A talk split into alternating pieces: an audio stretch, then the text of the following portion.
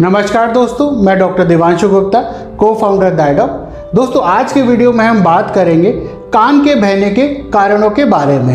हम जानेंगे कि इन कारणों को कैसे डायग्नोस किया जाता है और कैसे इनका इलाज किया जाता है। तो चलिए शुरू करते हैं हम आज की वीडियो। दोस्तों, कान के बहने के बारे में बात करने से पहले मैं आपको अपने कान के हिस्सों के बारे में बताना चाहूँगा ताकि आपको इस वीडियो को समझने में आसानी हो।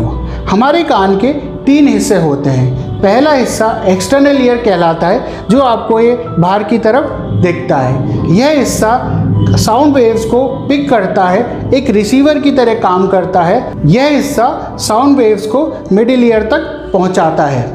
इस एक्सटर्नल ईयर के कॉन्टिन्यूएशन में ही मिडिल ईयर होता है। जो एक्सटर्नल ईयर ने साउंड वेव्स को पिक किया है, मिडिल ईयर उसे इनर ईयर तक पहुंचाता है। इस मिडिल ईयर के कॉन्टिन्यूएशन में ही इनर ईयर होता है।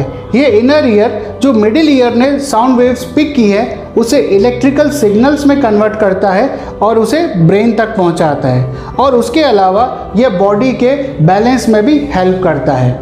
दोस्तों, जब कान से पानी, मवाद या खून आने लगे तो उसे हम कान का बहना कहते हैं, और मेडिकल टर्म में इसे ईयर डिस्चार्ज भी कहा जाता है। दोस्तों, सबसे पहले हम बात करते हैं कान के बहने के उन कारणों के बारे में जो कि एक्सटर्नल ईयर या जो कान का हिस्सा बाहर की तरफ दिख रहा है उसकी वजह से होते हैं। दोस्तों, इसमें जो सबसे कॉमन कारण होता है कान बहने का वह है ईयरवैक्स, जिसे हम सामान्य भाषा में कान का मैल भी कहते हैं। ये ईयरवैक्स एक ऑयल जैसा सब्सटेंस होता है जो नेचुरली बॉडी हमारे एक्सटर्नल ईयर में बनाती है।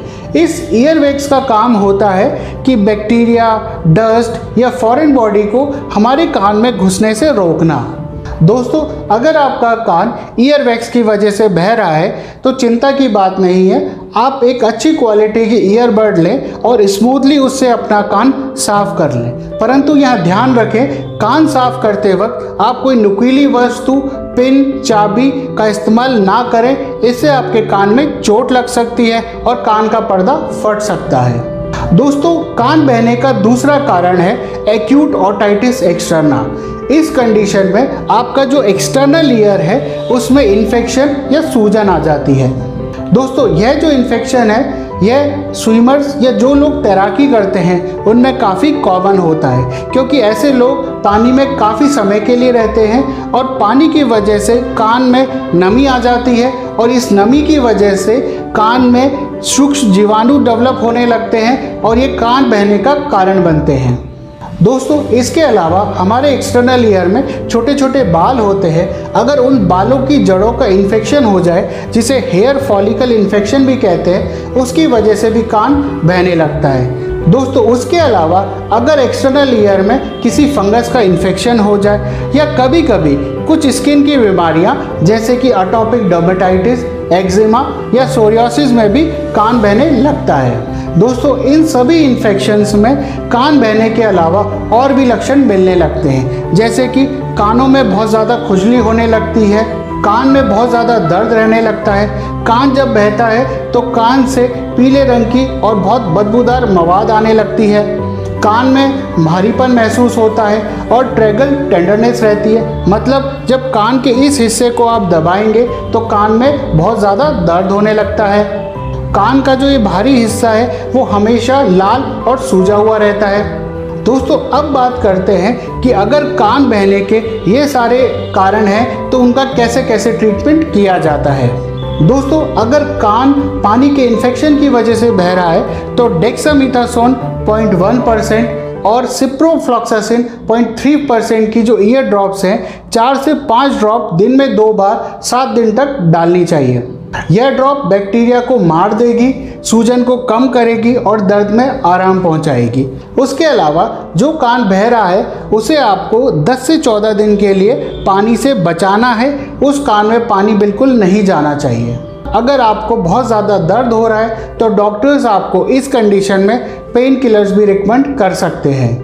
अगर कान फंगल इन्फेक्शन की वजह से बह रहा है तो कान की मवाद सफ़ेद हो सकती है और उसमें फंगस के काले काले कण भी दिख सकते हैं। इसके लिए एंटीबायोटिक्स और स्टीरॉइड्स का लंबा कोर्स चलता है।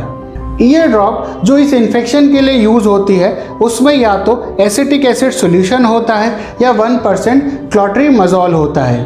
इस ईयर ड्रॉप की तीन से पाँच ड्रॉप को दिन में दो बार दस से चौदह दिन के लिए आपको इस्तेमाल करना है। इसके अलावा जिस कान में इन्फेक्शन है उस कान को चौदह दिन के लिए पानी से बिल्कुल बचाना है।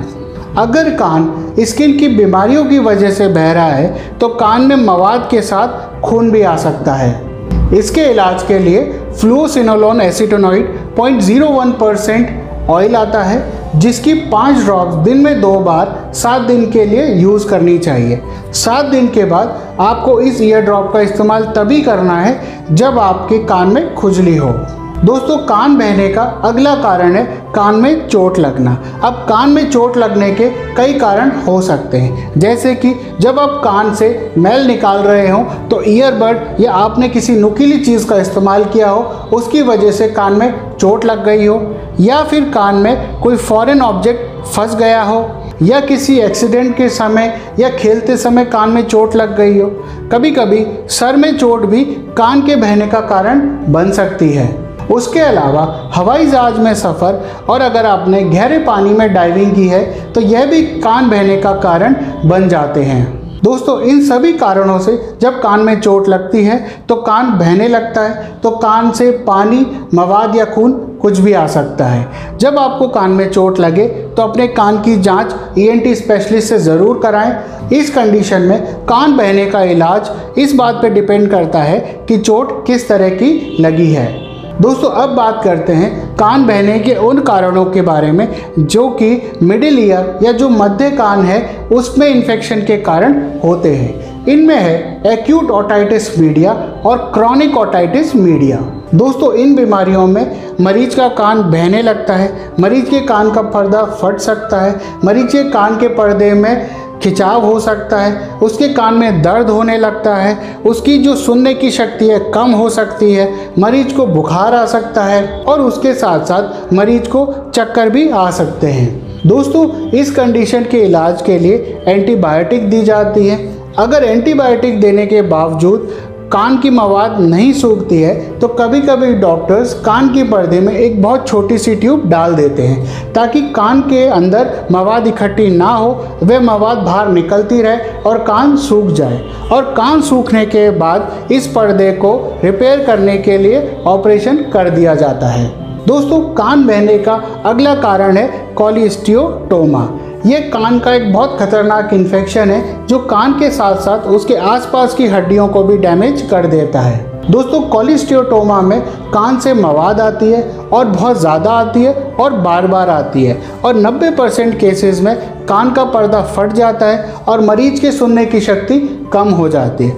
कोलिस्टियोटोमा के इलाज के लिए सर्जरी करना आवश्यक हो जाता है। दोस्तों, कान के बहने के कारणों का पता करने के लिए डॉक्टर्स कुछ टेस्ट परफॉर्म करते हैं जिसमें सबसे कॉमन टेस्ट होता है ऑटोस्कोप। ये एक हैंडल नुमा इंस्ट्रूमेंट होता है जिससे डॉक्टर डायरेक्ट आपके कान के अंदर देख सकते हैं, परंतु ऑटोस्कोप की मदद से अगर कान के बहने के कारणों का पता नहीं चलता है तो डॉक्टर्स कुछ और टेस्ट भी रिकमेंड कर सकते हैं, जैसे कि ऑडियोमेट्री, सिटी स्कैन या एम आर आई। दोस्तों, वैसे तो ये कान बहने के जो इंसिडेंसेस होते हैं वो अडल्ट्स और बड़े लोगों में भी होते हैं, परंतु इसके ज़्यादातर चांसेस बच्चों में होते हैं। यहाँ मैं आपको कुछ उपाय बताऊँगा जिन्हें अपनाकर आप बच्चों में ये कान बहने के चांसेस को कम कर सकते हैं। जैसे कि अगर बच्चा ब्रेस्ट फीड कर रहा है तो कोशिश कीजिए वो कंटिन्यू करे, क्योंकि ऐसा देखा गया है जिन बच्चों में ब्रेस्ट फीडिंग कराया गया है उनमें कान के बहने के चांसेस काफ़ी कम होते हैं। और बच्चा अगर बॉटल फीड कर रहा है तो कोशिश कीजिए कि उस बच्चे का सर फीड करते समय थोड़ा ऊपर हो या बच्चे को सिटिंग पोजीशन में फीडिंग कराएं। उसके अलावा बच्चे को टाइम पर वैक्सीनेशन कराएं, बच्चों के हाथ समय समय पर धोते रहें, बच्चे को सिगरेट स्मोकिंग या एयर पोल्यूशन से भी दूर रखें और ध्यान रखें अगर बच्चे के कान में पानी चला गया है तो कोशिश करें कि उसे उसी समय सुखाएं और साफ़ करें। दोस्तों, उम्मीद है ये वीडियो आपको पसंद आएगी। ऐसी और हेल्थ रिलेटेड वीडियो देखने के लिए हमारे यूट्यूब चैनल दायडॉक हेल्थ को सब्सक्राइब करें। स्वस्थ रहें, सुरक्षित रहें। धन्यवाद।